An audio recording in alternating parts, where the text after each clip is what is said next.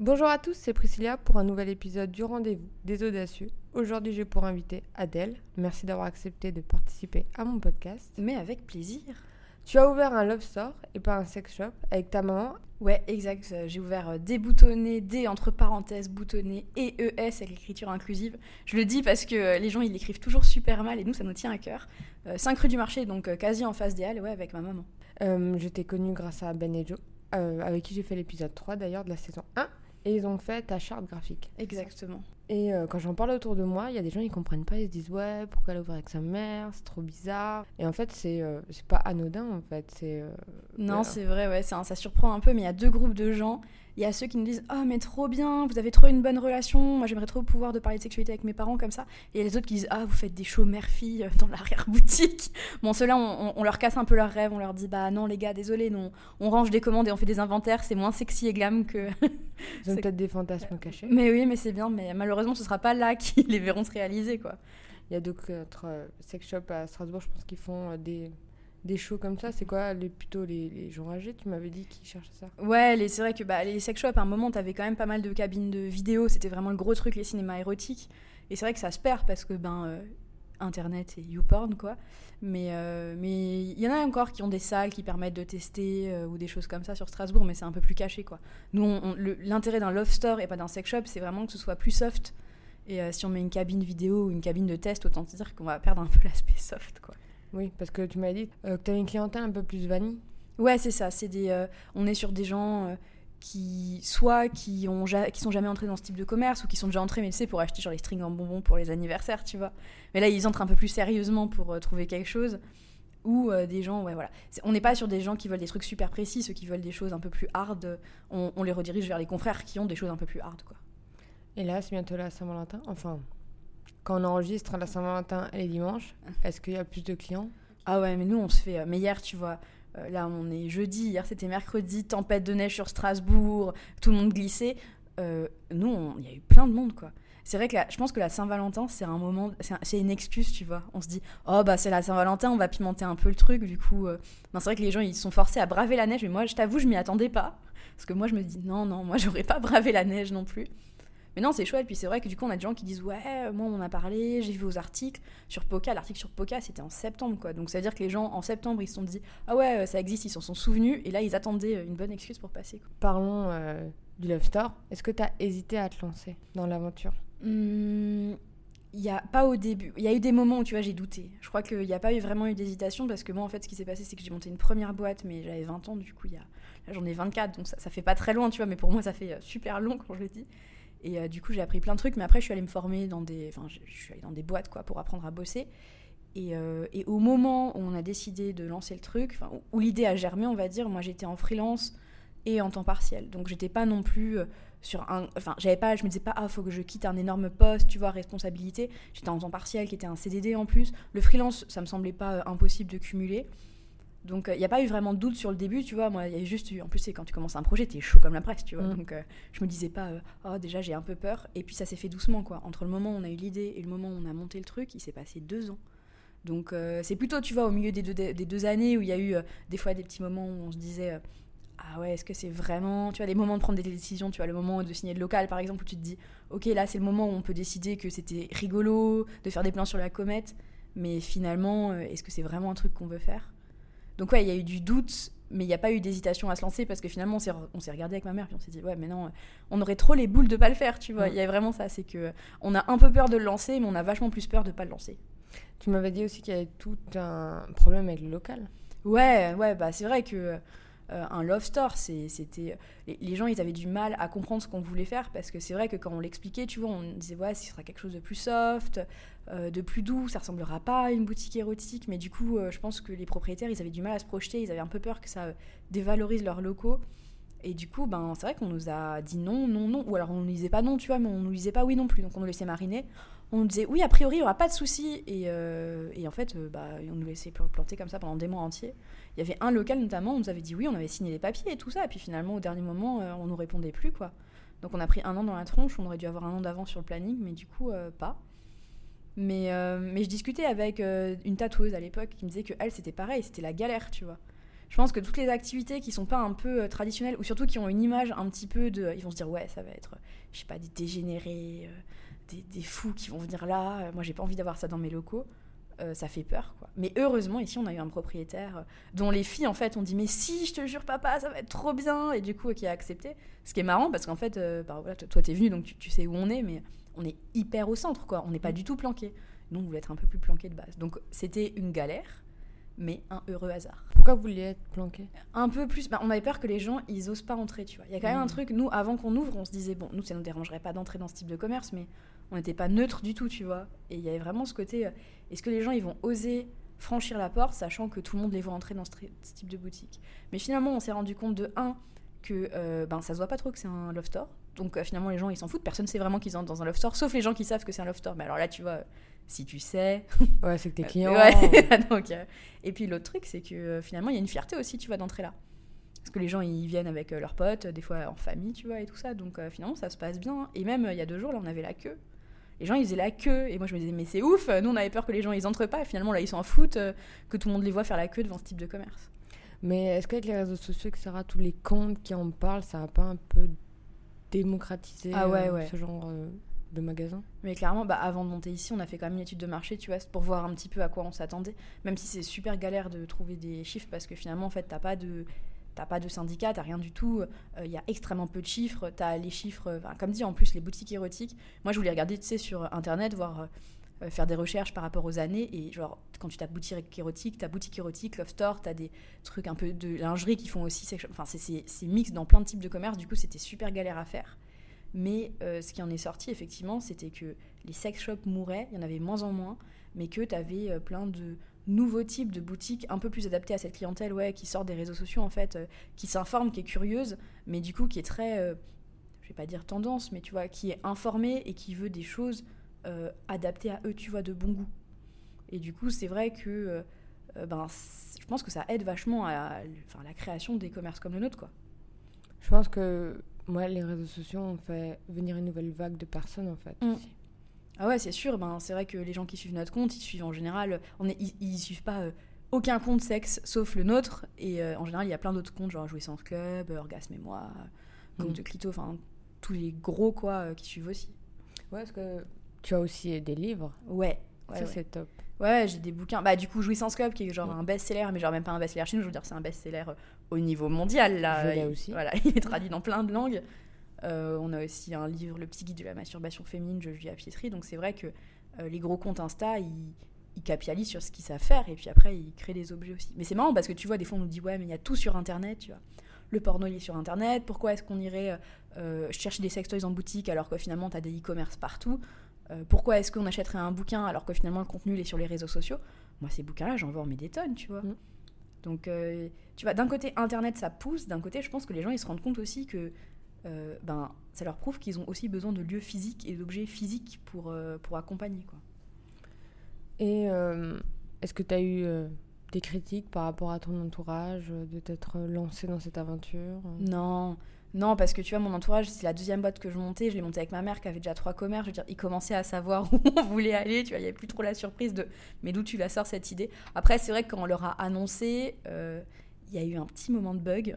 Ah, ma grand-mère, elle a été chaud patate. tu vois. Elle trouvait ça mais trop bien. Elle trouvait ça génial. Elle passe me voir en boutique, me faire des bisous régulièrement. Faut dire, zéro tabou. Le reste de la famille, il y en a, y a une partie qui sont déjà venus. Il y a une autre partie, c'est un peu trop, un peu too much, tu vois, pour eux. Mais alors ça, je comprends bien.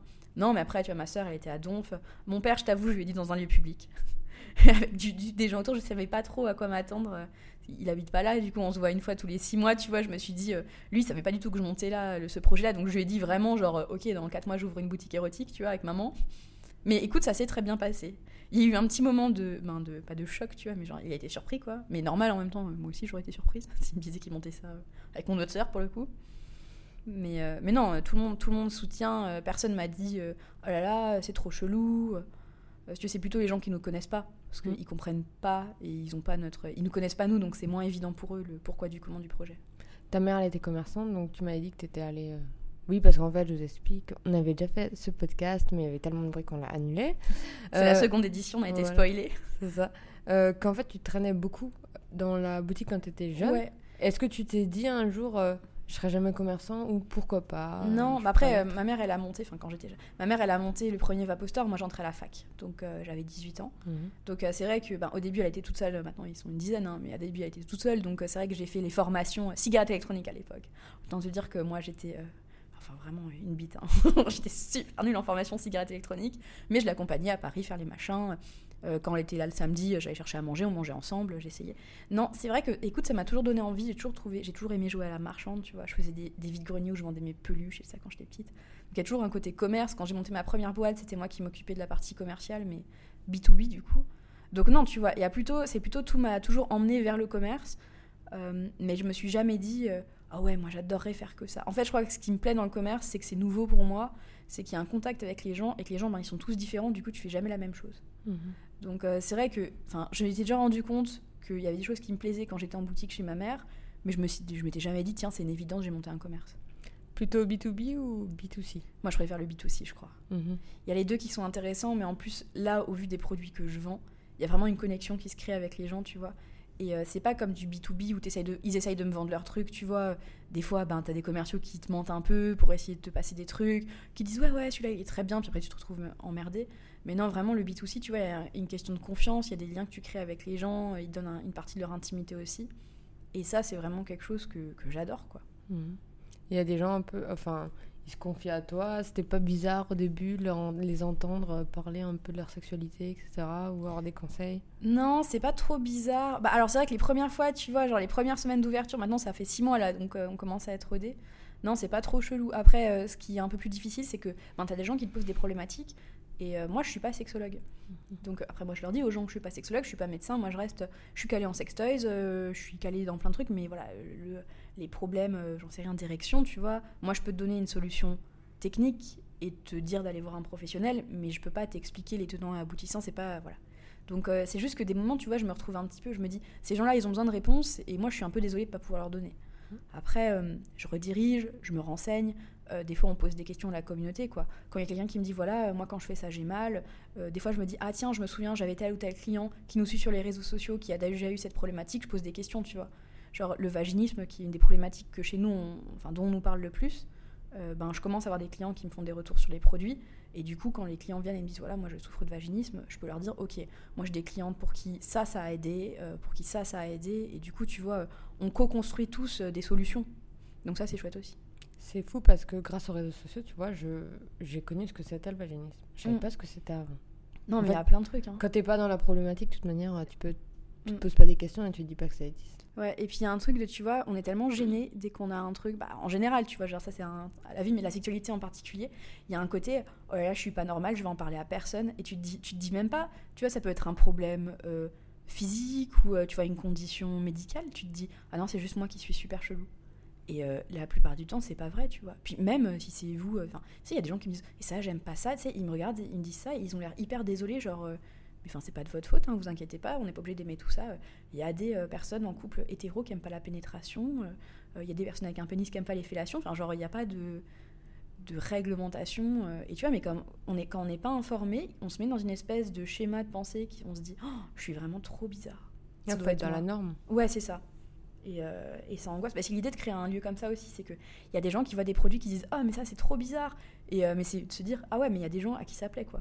Rassurer aussi sur le non, mais t'as le droit d'être un peu. T'as le droit d'aimer les trucs un peu bizarres, quoi. Euh, T'inquiète pas, il n'y a pas de problème, on va faire avec. euh, tout va bien. Oui, t'as le droit d'aimer le sexe vanille, c'est bon. Ouais, c'est ça. T'as le droit d'aimer ça. T'as le droit d'aimer être euh, en- enchaîné euh, pendant 48 heures euh, par ton ou ta partenaire. Je veux dire, mais vas-y, vis ta meilleure vie, quoi. Oui, voilà, enfin, personne te jugera, on sera pas là. Non, moi j'ai euh, attends, moi j'ai monté un sex shop avec ma mère, je vais pas dire ouais, t'es un peu bizarre quoi, c'est un peu l'hôpital qui foutrait de la charité quand même. T'as aussi euh, vécu le confinement? Ouais. Ça s'est passé comment?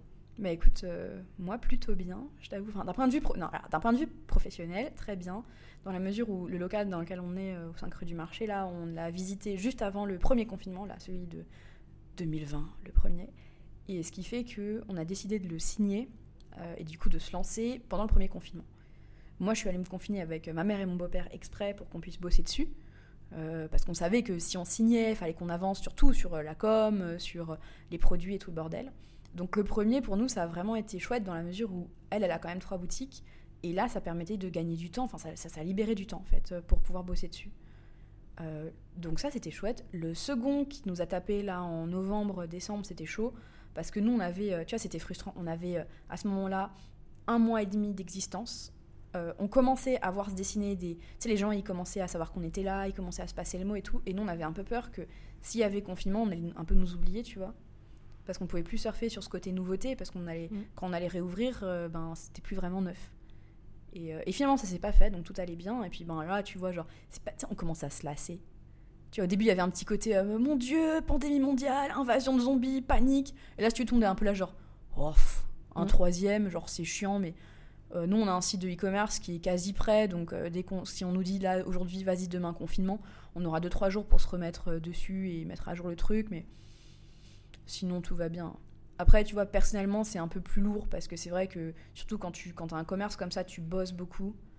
Et, euh, et c'est vrai que du coup, moi, j'ai l'impression de passer ma vie au taf. Quoi. Alors, autant j'adore mon taf, autant c'est vrai que euh, là, par exemple, tu vois, tous les commerces ferment à 18h. Moi, je peux plus aller nulle part. je fais que taffer, rentrer, manger, dormir, taffer, manger. Voilà, après, on sait que ça va passer. On sait que ça va passer, on attend. Et puis, euh, ouais, la boutique, c'est heureusement, Dieu merci, c'est un, un emploi qui est super chouette, avec des gens super chouettes tout le temps. Donc, ça je vois du monde, tu vois. Moi, je suis pas non plus désespérée. Euh, je fais pas du, je suis pas un freelance qui est bloqué chez lui euh, euh, toute la journée. je te regarde, je compatis, tu vois, ta situation. Non, ça va, je bouge un peu. je fais des rendez-vous clients et en fait, on fait, on fait quoi Un Skype ou en vrai? Et là, on se regarde, on fait, vas-y, en vrai. c'est quand même plus sympa. en fait, tu vois, une personne, t'es genre heureuse. Ah ouais, non, mais c'est ça. Mais c'est vrai que du coup, moi, des fois, je t'avoue, j'ai un luxe, c'est que des fois, je rentre chez moi et je me dis, oh là, je suis contente d'être toute seule, tu vois. Il y a un côté où je me dis, moi j'ai vu 70 euh, personnes, 100 personnes, 50 personnes dans la journée, je suis contente de me poser en rentrant, tu vois. Mais j'avoue que quand on travaille en boutique, je l'ai fait. Après, aller dans des magasins et tout, je trouve c'est. J'arrive plus. Mm. Genre, au bout de deux boutiques, j'ai envie de partir. Je dis, oh, je peux plus des gens, je peux plus rester. La foule, quoi. Ouais. Quand t'as vu trop de foule euh, trop longtemps, je trouve que c'est dur après de. D'y retourner. Et puis, ouais. Puis je te disais, là, tu m'as vu euh, du coup euh, nettoyer, tenter de nettoyer la boutique. nous, on passe notre vie à faire du ménage, pareil, tu vois. Genre, quand tu rentres le soir, t'as pas envie de faire d'autres trucs qui nécessitent de bouger ton corps, tu vois. Donc, euh, bon, bah là, Netflix est mon meilleur ami, j'avoue, tu vois. Je te dirais bien, je lis des livres de poésie du 19e, mais non, non, non. Non, mais c'est un nouveau rythme, et en plus, je me dis, est-ce que psychologiquement, t'es pas trop fatigué de tout ça? Si, ça commence à être usant. Mmh ça, commence, ça commence à être usant parce que vraiment, bah, comme tout le monde, tu vois, genre. Moi, tu vois plus personne. Dès que tu veux voir quelqu'un, c'est toute une orga, tu vois. C'est te dire, euh, oh là là, faut que j'aille chez quelqu'un. Euh, faut pas évidemment qu'on soit trop nombreux. Faut, euh, si je veux être là-bas, faut que je dorme là-bas. Du coup, bah, quand tu dors chez des potes, tu dors pas très bien en général. Donc, c'est-à-dire que moi, le lendemain, je me dis, oh là, sur la fatigue, je rajoute une nuit où je dors peu. Puis, enfin, tu vois, alors c'est. Mais bon, j'ai toujours plein d'idées. tu vois, là, on lance un jeu de société. Du coup, tu vois, je trouve, je me canalise autrement. Mmh tout va bien. Et euh, tu peux nous parler un peu de ce jeu de société? Ouais, mais avec plaisir. Ça, c'était un projet un peu. Alors, c'est un projet en plus euh, qu'on a commencé à imaginer en juin de l'année dernière. Parce que j'avais un stagiaire, euh, Enzo. Big up Enzo. Il va me tuer s'il entend que je dis ça, ça fait hyper vieillot. et en fait, on cherchait des jeux de société pour le, pour le magasin, et notamment des jeux de société autres que hétéros. Et punaise, mais qu'est-ce que c'est compliqué à trouver, quoi? T'as des trucs, ben, soit c'est très hétéro, mais du coup, faut adapter, et euh, enfin, adapter, c'est bon, quoi. C'est pas parce que t'es euh, euh, lesbienne ou gay ou peu importe que t'es obligé d'adapter. C'est horrible, tu vois, comme message, je trouve. Ou alors t'as des trucs, mais c'est bon Dieu que c'est laid, quoi. Ouais, c'est-à-dire t'es pas dans la norme. Ouais, voilà, c'est ça. C'est qu'il y a un truc, dire c'est super chiant, tu vois, de... moi, je suis un peu bien en chair, tu vois, et je le vis de temps en temps quand je vais dans des magasins de fringues où il n'y a pas ma taille. Et ça, c'est frustrant, tu vois, parce que tu te dis, c'est pas fait pour moi. Et euh, j'ai pas envie que les gens qui entrent ici, ils se disent ouais ben c'est sympa mais c'est pas fait pour moi. Et donc vraiment les jeux de société, il y avait il y a vraiment on a cherché, on a posé des questions sur des forums, enfin Enzo surtout. Je lui ai dit vas-y inscris-toi sur tous les forums LGBT. donc Enzo il est aujourd'hui inscrit sur plein de forums LGBT. Et, euh, et, on a demandé, mais impossible de trouver quelque chose. Et euh, enfin, qui, nous convenait, tu vois. C'était soit des trucs comme super moches, soit super cher, soit trop basique, soit. Et du coup, voilà, on s'est dit, bah écoute, en rigolant, on s'est dit, tiens, on le créera. Puis il y a eu un petit moment de blanc. Et puis on s'est dit, bah écoute, pourquoi pas. Et, euh, mais bon, on avait, on avait une boutique à ouvrir en six mois là, si tu veux, donc on avait autre chose à faire. Et on a, du coup, j'ai un groupe d'étudiantes qui m'a dit hey, si tu veux, nous, on veut bien bosser avec toi sur quelque chose. Et je leur ai dit Mais, mais parfait, les filles, mais moi, j'ai, j'ai pile poil une idée de projet. Et euh, donc là, ouais, je bosse avec un groupe d'étudiants, enfin, non, plutôt un groupe d'étudiantes bosse avec moi, là, c'est plutôt à qui gère le truc, sur la création du jeu. Et du coup, le jeu, ce sera un jeu ben, érotique, Et évidemment, on va pas faire un Monopoly. hein. Non. Un Monopoly. Un Monopoly érotique. Mais alors ça existe, t'imagines même pas tous les dérivés de jeux qui existent, mais tu sais, tu te dis pas genre, ouh, excité, et j'achète euh, l'avenue de l'arrêt des fesses, tu vois, genre c'est c'est pas, euh, genre, c'est pas vraiment excitant, le but c'était de faire quelque chose d'excitant. Ce sera un jeu de cartes de base en fait, où tu auras des cartes avec des défis et des choses comme ça. Ce sera pas vraiment un jeu gagnant-perdant, tu vois, parce que le but c'est pas ça, le but c'est de se mettre dans l'ambiance, avec des niveaux de difficulté et plein de choses à faire, tu vois. Il y avait un côté qui nous tenait à cœur, c'était pas faire que des cartes, par exemple, questions, ou que des cartes Kamasutra, tu vois. On voulait vraiment qu'il y ait un mix, du coup, tu as un mélange de euh, cartes où tu dois répondre comme euh, l'autre, tu vois.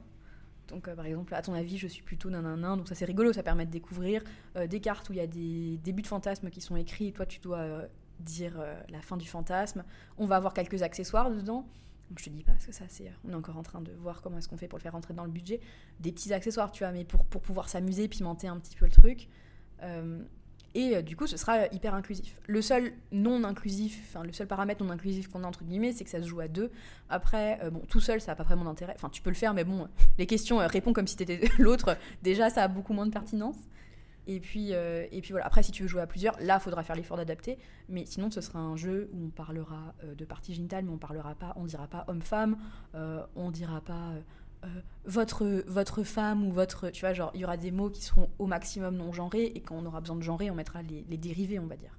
C'est difficile de trouver les bons mots. Ouais, ouais, parce qu'en plus, euh, c'est vrai qu'il y a. euh, on le voit, tu vois, dès que nous, on met quelque chose d'un peu genré, les gens, il y a une levée de bouclier, euh, ce que je comprends, mais du coup, c'est vrai que nous, on a un gros boulot à faire sur. euh, ben, faire quelque chose. Si on se dit inclusif, tu vois, il y a une attente particulière vis-à-vis de ça.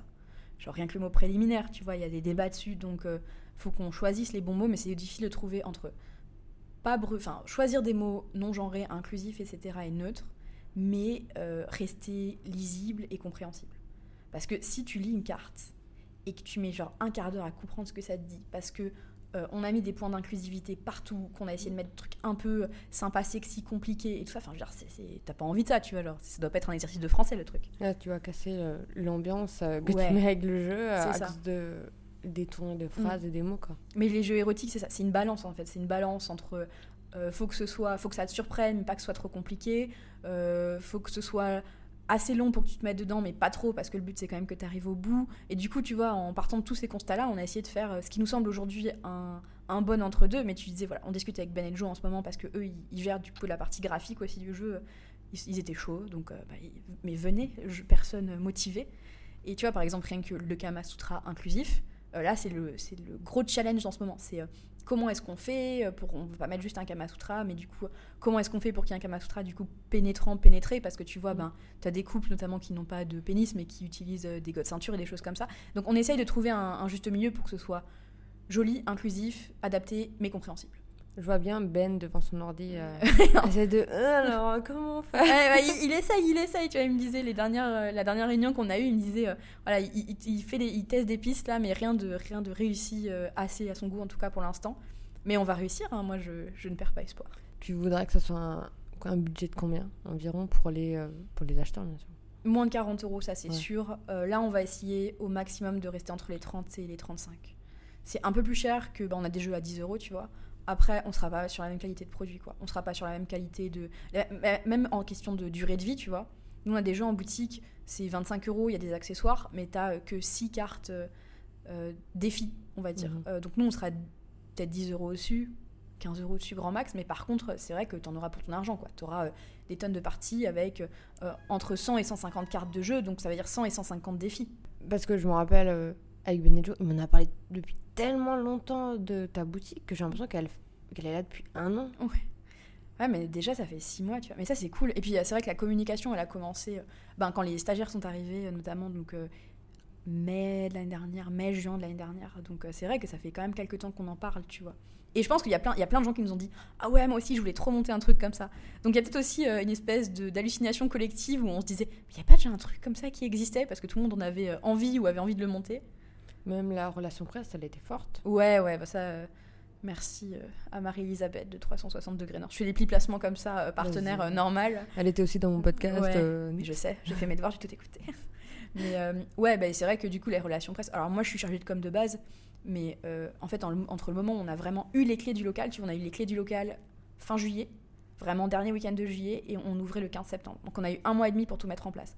Alors même si on a fait une grosse partie du boulot, genre les inventaires on pouvait pas les faire avant, euh, les colis on pouvait pas les réceptionner avant, euh, la boutique fallait peindre, euh, ranger, nettoyer, enfin tout le bordel. Donc si tu veux, les relations presse, peut-être que si je m'étais chauffée j'aurais pu les faire, mais jamais aussi bien qu'elle, et tellement j'avais pas, j'avais pas le temps quoi. Je veux dire, moi je me souviens, deux heures avant que les influenceurs arrivent, on était en train, en train de finir de peindre, tu vois, genre vraiment, je pense pas qu'on aurait pu faire mieux au niveau timing. Mais ouais, c'est vrai que les relations presse, ça a aidé. Et même là, tu vois, on sent, on sent les retombées parce que bah, comme c'est la Saint-Valentin, on pense à nous. Et c'est vrai que du coup, il y a des médias qui reviennent. Eh, au fait, j'ai encore votre communiqué de presse de septembre. Je suis jamais venu vous voir, mais là, euh, voilà quoi. Donc c'est trop bien. Enfin, pour nous, c'est trop bien, tu vois, qu'on continue de parler de nous parce que euh, c'est vrai qu'il y, a toujours un petit côté, tu vois, quand t'as une boutique comme ça qui est nouvelle et un peu, c'est un peu tendance, euh, tu vois. Moi, je me disais, j'espère que ça va pas faire genre, ah ouais, c'est trop cool, c'est nouveau que les gens trouvent ça fun, qu'ils viennent, qu'ils achètent pas et surtout qu'ils reviennent pas. Mm. Tu vois que ça s'essouffle. Pour c'est ton travail à toi de les fidéliser, de les faire revenir. Ouais, c'est ça. Mais je pense qu'il y a toujours un côté comme ça quand tu montes un produit et euh, surtout qu'il y a une grosse hype au début. Tu vois, je pensais euh, à Adrien de New, euh, que je connais un peu, mais surtout dont je suivais un peu tout ce qu'il faisait. Et je me disais, t'imagines, il est passé dans Qui veut être mon associé? Enfin, j'imagine que pour lui, il y a eu des grosses visibilités, tu vois, grosse, grosse visibilité. Et après, bon, nous moins, tu vois, mais dans, des échelles différentes.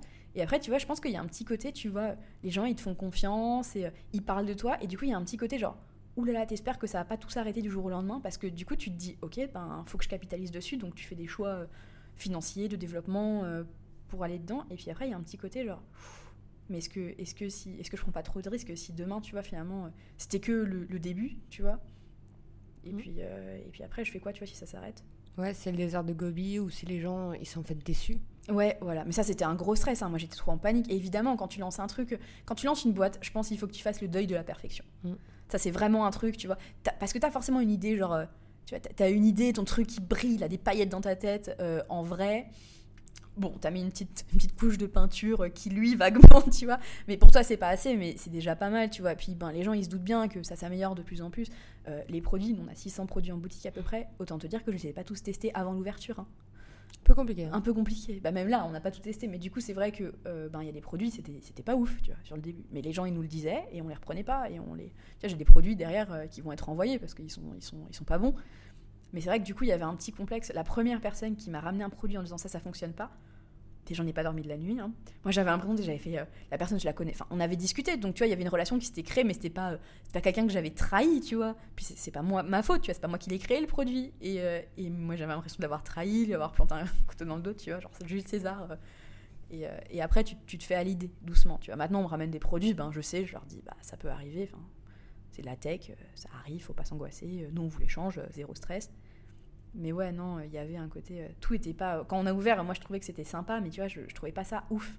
Et c'est vraiment les gens qui nous disaient non, mais c'est trop bien, euh, c'est pile poil ce dont ils avaient besoin, ça aurait pu être mieux, tu vois, mais c'est pile poil ce dont ils avaient besoin, où ils trouvent leur bonheur, moi ça me va. T'aurais voulu faire quoi de mieux? Ben. Bah, tu vois, genre, j'ai quelques étagères qui sont un peu brinque-ballantes. Euh, tout est pas toujours super propre, tu vois, le sol est jamais super propre. Moi, j'aimerais bien que tout soit. Non, mais c'est mon côté, tu vois. Ah oui. ménage. Et puis même, il y a des, tu vois, je passais, j'ai lu le magazine de l'Eurométropole là qui donnait, euh, enfin, je sais plus quel magazine, mais qui, enfin, les prix du design des commerces. Oh, mais c'est dingue hein, ce qu'ils font les gens.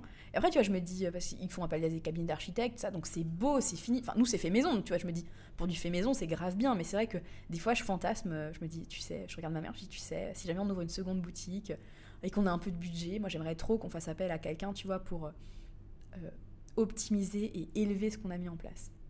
Ce serait cool. Bah ça, après tu peux, euh, genre, je sais pas, ça peut être un projet euh, à moyen terme, de changer un peu la boutique, tu as un peu de budget, donc tu...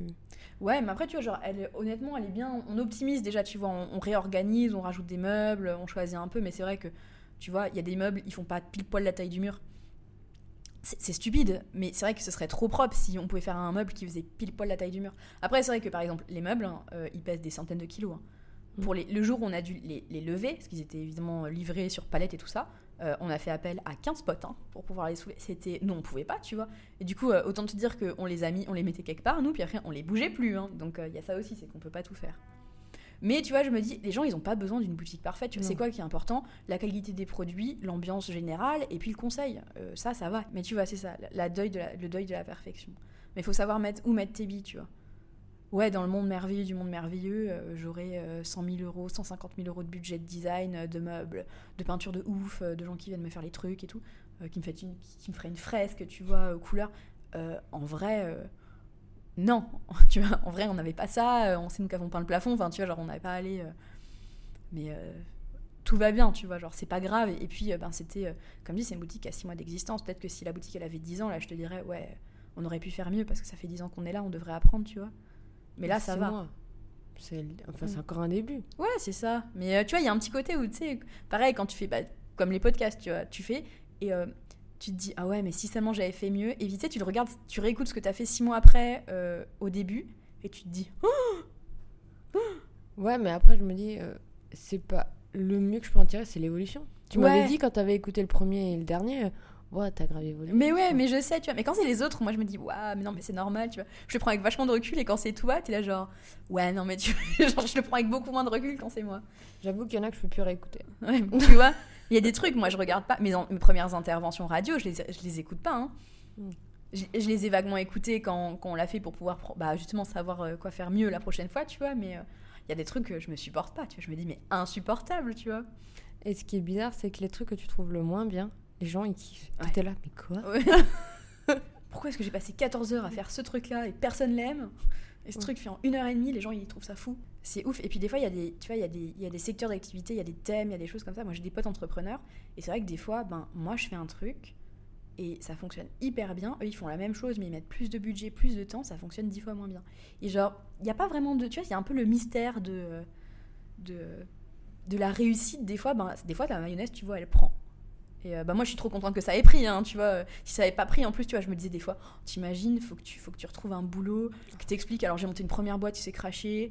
après, j'ai été bosser dans une start-up qui a arrêté. J'ai eu un CDD quelque part, puis j'ai monté une seconde boîte qui s'est crachée. Ils vont dire, t'as l'âge commun, tu vas pas venir. Ouais. partout, partout, à Delpas, les boîtes trépassent, tu vois. Mais du coup, euh, là, je me disais, ah, j'ai pas envie de retourner bosser pour quelqu'un d'autre en plus. Donc, euh, mais je suis, je suis, mais je suis, alors je suis fatiguée, mais heureuse, tu vois. C'est principal. Tu vois, le soir, je m'endors à 21h30, mais avant, à 21h28, je me dis, ah, la vie, elle est bien quand même, puis après, tu vois. Et t'as appris quoi entre la première boîte et celle-là? Enfin, elle est différente, mais est-ce qu'il y a des choses où tu t'es dit, ah, je vois plus ça? Ouais, ouais. Puis ça, c'est la beauté de monter une seconde boîte, tu vois. C'est que tu te dis, ah, ah, ah, je vais pas me faire avoir une seconde fois. Euh, le choix des associés, ça, c'est le premier truc. C'est que c'était la première, tu vois. Donc, évite, enfin, tu, tu, à 20 ans, tu trouves pas non plus n'importe qui qui est près de. Mais tu vois, je l'ai fait avec euh, notamment un pote. Euh, puis quelqu'un qui est devenu une amie aussi après. Et euh, c'est vrai que ben, déjà, tu vois, c'est pas le bon bail. C'était pas le bon bail. Aujourd'hui, je le monte avec ma mère. On a l'avantage, c'est vraiment, euh, on a des secteurs d'activité super différents. Elle, c'est le commerce, moi, c'est la com. Et du coup, il y a des choses où ça se rejoint, tu vois, sur le sourcing des produits et des choses comme ça. Mais c'est vrai que, ben, par exemple, tout ce qui est compta juridique, tout ce qui est important, c'est elle. Tout ce qui est plus futile, c'est moi. Enfin, mm. tu vois, dans la communication. Donc c'est vrai que déjà, ça, ça aide parce que le bon choix d'associer, ça change la vie. Euh, après, je te dirais bien, ouais, monter une boîte avec du budget, c'est bien, tu vois, c'est plus facile là, tu vois. Genre, nous, on avait 30 euh, euros quand on a monté la première boîte. Euh, là, ma mère, elle avait, ben, plus, disons. C'est pas compliqué. C'est pas compliqué. prioriser. J'ai réussi vachement mieux à prioriser. Genre, tu vois, à choisir, choisir ce qui est important. Tu vois, dans la première boîte, il y avait toujours ce côté vachement émotionnel de tout était ouf tout était nouveau, donc on avait envie de faire ça, ça, ça. Puis tu vois, là aujourd'hui, j'arrive plus à quand même me dire, ok, tu te souviens, tu avais fait ça, ça fonctionnait bien. Euh, par exemple, la proximité client, tu vois. La proximité et l'honnêteté. Genre, euh, je vais pas dire à tout le monde, il y a des clients à qui je dis, il y a pas longtemps, j'ai dit, voilà, celui-là il est très bien, mais euh, franchement, si tu veux un produit qui dure dans le temps, prends, le prends pas parce que c'est mon premier prix. C'est, il est bien, tu vois, mais il durera pas 10 ans si tu veux un truc qui dure 10 ans. Et elle me disait, ah, c'est bien parce que vous, vous dites la vérité sur les produits, quoi. Ouais, c'est ça le problème, c'est que quand tu travailles avec des grands groupes, tu vends un truc pas quali, Mm. Bah, tu fais ouais non mais c'est génial ça va durer trop longtemps. Et toi tu dis ouais bah, en fait voilà oh, c'est pas ouf. Tu vas un peu sentir en plus le, la matière elle mm. passe. Elle garde les odeurs et tout. Tu peux pas le dire parce mm. que toute bah, la boutique bah est comme ça. Mais ça c'est un truc qu'on faisait déjà dans la première boîte. Tu vois, on mentait pas du tout mais du coup euh, j'avais bien vu que ça, ça, prenait donc tu vois j'ai aussi pris euh, euh, j'ai aussi pris ce qui fonctionnait dans la première boîte pour l'adapter à la seconde tu vois. Et puis, ben, de toute façon, quand tu es entrepreneur, tu as une patte aussi. Dans ce que tu fais, il y, a, y, a, forcément des choses où on se dit, ben, ça ressemble. Bon, on m'a déjà dit, ça ressemble bien à toi. Ah, c'est bien de la communication Adèle, quoi. Bah ouais, euh, normal, euh, c'est moi qui le fais. Donc, euh, c'est moi qui le fais, c'est moi qui décide où on va, du moins. Donc, c'est plus simple. Mais ouais, non, après, il y a plein, c'est des micro-trucs, tu vois. Mm. Mais par exemple, sous-estimer la compta, c'est plus. Enfin, tu vois, genre, je le ferai pas une seconde fois, tu vois. J'organise beaucoup mieux mes papiers. Avant, tu organisais pas. Ouais, non, et puis surtout, avant, c'était nous qui devions le faire. Aujourd'hui, c'est ma mère qui s'en occupe avec la comptable. Donc, alors, euh, je t'ai dit, mais moi, euh, surtout, je sais qu'il y a une question que tu poses, c'est euh, qu'est-ce que t'aimes pas faire dans ta boîte? Parce que du coup, j'ai écouté les autres, et tout le monde dit la compta. Et moi, je t'avoue, euh, c'est merveilleux. Des fois, on a des papiers, on, les reçoit, moi, j'y comprends rien. Enfin, je veux dire, c'est du jargon, quoi. Puis je fais. euh, Maman Et puis elle voit. Et puis euh, des fois, bah, du coup, elle me dit va voir la comptable. Et du coup, je dis Sandrine Et puis du coup, ça aide, quoi. La comptable, c'est mon rêve. Ouais. Ah, mais Là, c'est merveilleux. une, c'est trop bien. Ah ouais, non, mais c'est-. Enfin, tu vois, genre, là, franchement, moi j'ai l'impression de. C'est un, c'est une création de boîte, mais euh, avec des petites roulettes, tu vois. C'est que tout ce qui est super compliqué, qui font que tu te plantes, euh, tous les challenges hyper techniques, je m'en occupe pas.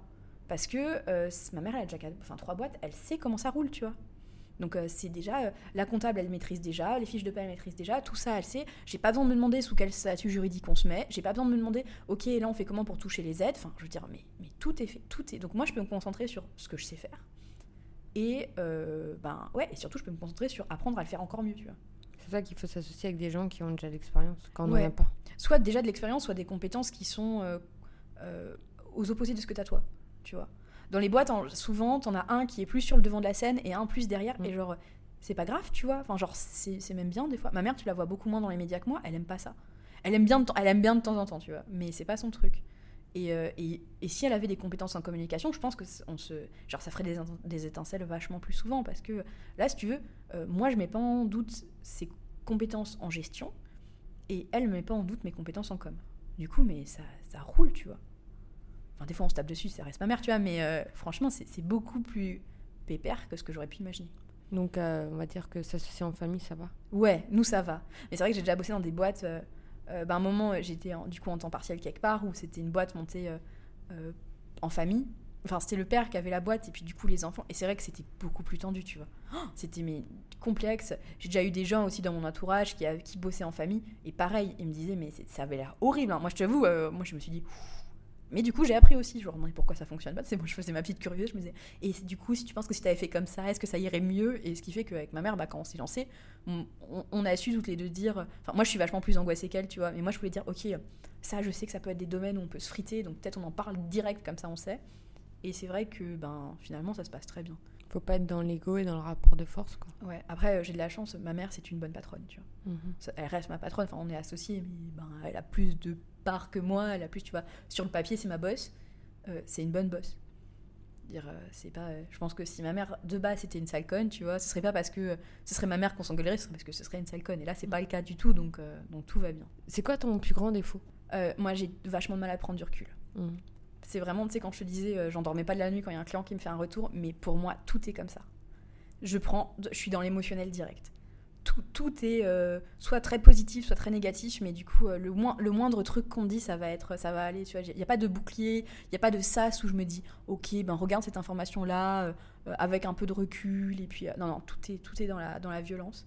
Après, c'est chouette aussi parce que du coup, alors, je vais dire un truc, tu pourras l'écrire en italique sur, sur un fond avec des colons, mais tu vois, du coup, je dirige avec mon cœur. Mais ouais, ouais, je sais. Je connaissais pas Ouais. l'expression. Non, mais je sais pas si c'est une expression en tout cas. Mais tu vois, c'est comme ça que je le ressens de manière un peu cucu. Mais écoute, euh, on a le droit d'être un peu cucu de temps en temps. Mais ouais, du coup, euh, c'est vrai que je fais tout avec euh, mes tripes, tu vois. Mais euh, des fois, ça peut être un peu violent. Parce que quand on me fait des, des critiques, tu vois, mais constructives, hein, c'est pas. euh, on me dit, tu vois, genre. euh, intéressantes. C'est vrai que d'un coup, tu vois, euh, j'arrive pas juste à me dire, ok, ben c'est une critique, on va faire mieux. De plus en plus, tu vois, je travaille dessus. Mais euh, je me dis, euh, putain, mais je suis horrible, je ne sais rien faire. Il n'y a pas du coup. euh, Mm. Et, et ça encore, ça peut le faire. euh, enfin, tu peux pas fonctionner comme ça quand t'as une boîte, quoi. T'es dans l'émotionnel. Ouais, tout le temps. Tout Ça le doit temps. être dur des fois. Ouais, ça doit être dur. Après, euh, du coup, moi, je travaille aussi avec des gens qui sont dans l'émotionnel. Mhm. Euh, les stagiaires que je recrute, ils sont dans l'émotionnel. euh, les alternants que je recrute, ils sont dans l'émotionnel. Parce que du coup, j'ai besoin de bosser avec des gens qui fonctionnent comme moi aussi. Ça balancerait, serait pas un peu une balance d'avoir des gens un peu moins dans l'émotionnel? Ben oui et non, parce que d'un côté, j'ai déjà bossé avec des gens qui étaient très dans le, euh, tu vois, dans le rationnel, du coup. Et, euh, et c'est vrai que des fois, on se comprend pas. Ouais. Tu vois, parce que du coup, il y a, il y a eux, ils comprennent pas pourquoi je réagis avec autant d'émotion à quelque chose qu'ils m'ont dit. Et, euh, et moi, j'arrive pas à comprendre qu'ils puissent me le dire comme ça, tu vois. Donc, alors qu'avec les gens qui sont dans l'émotionnel, euh, des fois, c'est un peu, il y a un peu de truc, mais tu vois, du coup, on, on sait comment l'autre fonctionne.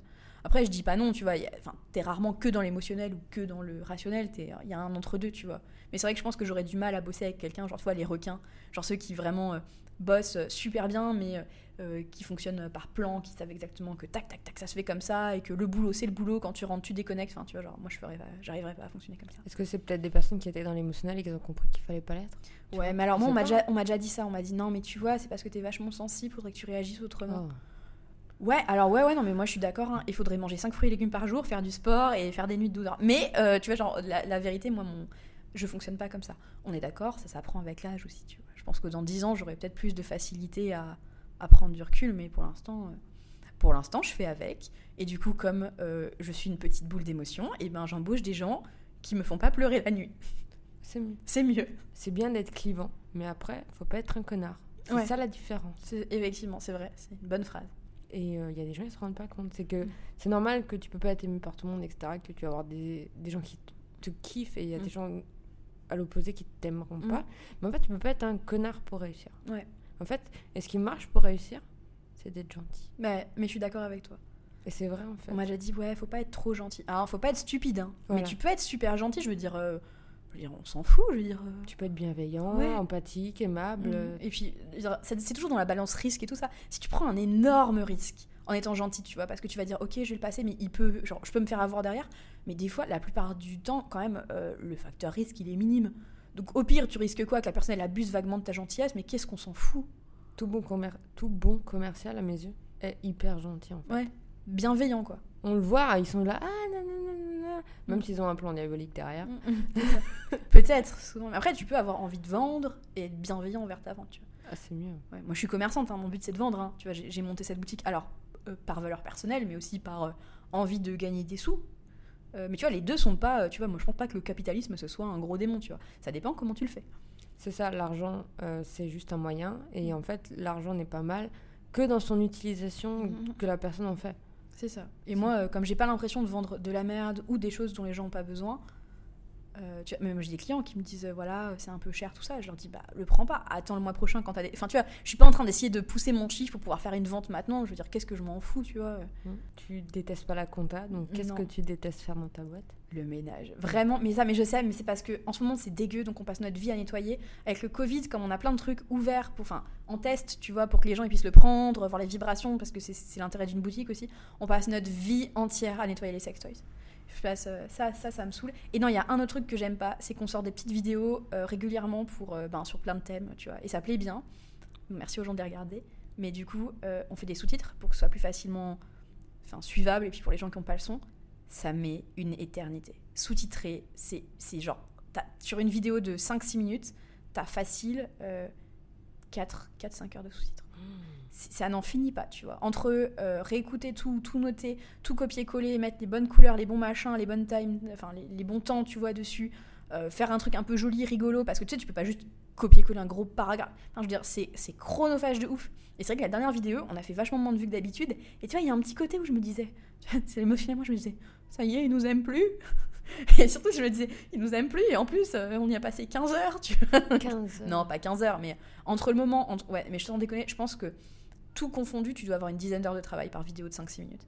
Entre euh, les recherches pour le thème, euh, le tournage qui prend en général une heure, une heure et demie pour une vidéo de 5-6 minutes pour avoir de quoi faire, euh, puis refaire les prises et tout, parce que comme on essaie d'être naturel, on prépare pas, tu vois, de masse, donc ça se fait au feeling. le premier montage, mettre le son, faire les sous-titres, tu vois. Ouais, une dizaine. Donc la vidéo la, vidéo, j'aime bien, mais, juste, juste le sous-titrage, tu vois. Alors, si je pouvais appuyer sur un bouton magique et que les sous-titres apparaissent, ça serait trop ça existe. Hein. Bon, déjà, j'appuie sur le bouton euh, Salomé, qui est mon alternante, où elle, elle rédige déjà les sous-titres, puis après, je les intègre. Donc, euh, j'ai un demi-bouton magique. Ça va t'être délégué. Voilà. Et quel est le meilleur conseil qu'on t'a donné? Euh, Si toi, t'y crois pas, fais au moins semblant d'y croire. Et après, ça viendra. Et après, ça viendra. Et c'est vrai que première boîte, du coup. Et ça, c'est quelqu'un en plus que j'ai jamais revu. Qui, tu sais, qui me l'a dit en soirée. Ça fait un peu, tu sais, euh, apparition des vieux sages ou de la vieille sage dans les films, tu vois, façon Matrix. Mais euh, vraiment, elle nous a dit, euh, on lui expliquait, et tu vois, on lui a dit, voilà, mais on fait pas payer très cher parce qu'on débute. Un truc comme ça. Puis autour, c'est emballé d'un mauvais pitch. Enfin, vraiment, galère, galère. Et elle nous avait dit, non, mais vous savez, si vous, vous y croyez pas, personne n'y croira pour vous. Et Et donc, et après, euh, elle m'a dit, au pire, vous le vendez, puis vous apprenez à le faire. Alors, cette technique-là, elle fonctionne. Euh, mais euh, c'est vrai que ben, des fois, on, on le vendait et on n'avait pas le temps d'apprendre à le faire. Du coup, on le faisait pas bien. Du coup, tout se passait pas merveilleusement bien. Mais c'est vrai que y croire et après, on voit, ça va, tu vois. Parce qu'en plus, si tu crois, ça veut dire que ton cœur, il est au bon endroit, tu vois. Ta motivation, elle est au bon endroit aussi. Ta tête, un peu, peut-être un peu moins, mais tu vois, genre, au moins, il y a un début. Et ce qui fait que, ouais, tu peux c'est pas grave, c'est comme si tout est. Ça, ça relie à tout ce que je disais avant. C'est pas grave si tout n'est pas parfait. Euh, c'est pas grave si tu sais pas tout faire parfaitement. Euh, si tu veux y aller, il faut que tu y ailles, mais il faut que tu y ailles. Euh, toi, il faut que tu sois à fond parce que personne te suivra jamais si tu pitches ton truc de manière un peu où tu, toi déjà tu sens que c'est bancal, quoi. Bah, c'est 50% du taf. Ouais, c'est ça. Et les gens ils sous-estiment ça en fait. On a fini le podcast. Waouh! Ah, merci Adèle, on a réussi à l'enregistrer. Mais c'est mieux, tu veux pas qu'on le refasse une petite troisième fois comme ça? Non, et en plus, il y a le bruit là derrière, de, dehors. me perturbe, là, ils sont en train de laver. Merci d'avoir écouté cet épisode jusqu'à la fin. Mais avant de partir, tu peux prendre juste deux minutes pour soutenir mon podcast en mettant 5 étoiles et un commentaire sur Apple Podcast si tu as un iPhone. Sinon, tu peux me suivre sur Spotify. Ça me permettrait de me faire connaître en remontant, tu vois, dans l'algorithme. Ça toucherait plus de personnes et on serait une plus grande communauté à m'écouter. Tu peux aussi le partager à un ami Peut-être que euh, ça l'inspirera, peut-être qu'il en aurait besoin aujourd'hui pour être reboosté. Et euh, si tu veux être au courant des prochains épisodes, tu peux t'inscrire à ma newsletter. Je te fais des bisous et je te dis à bientôt.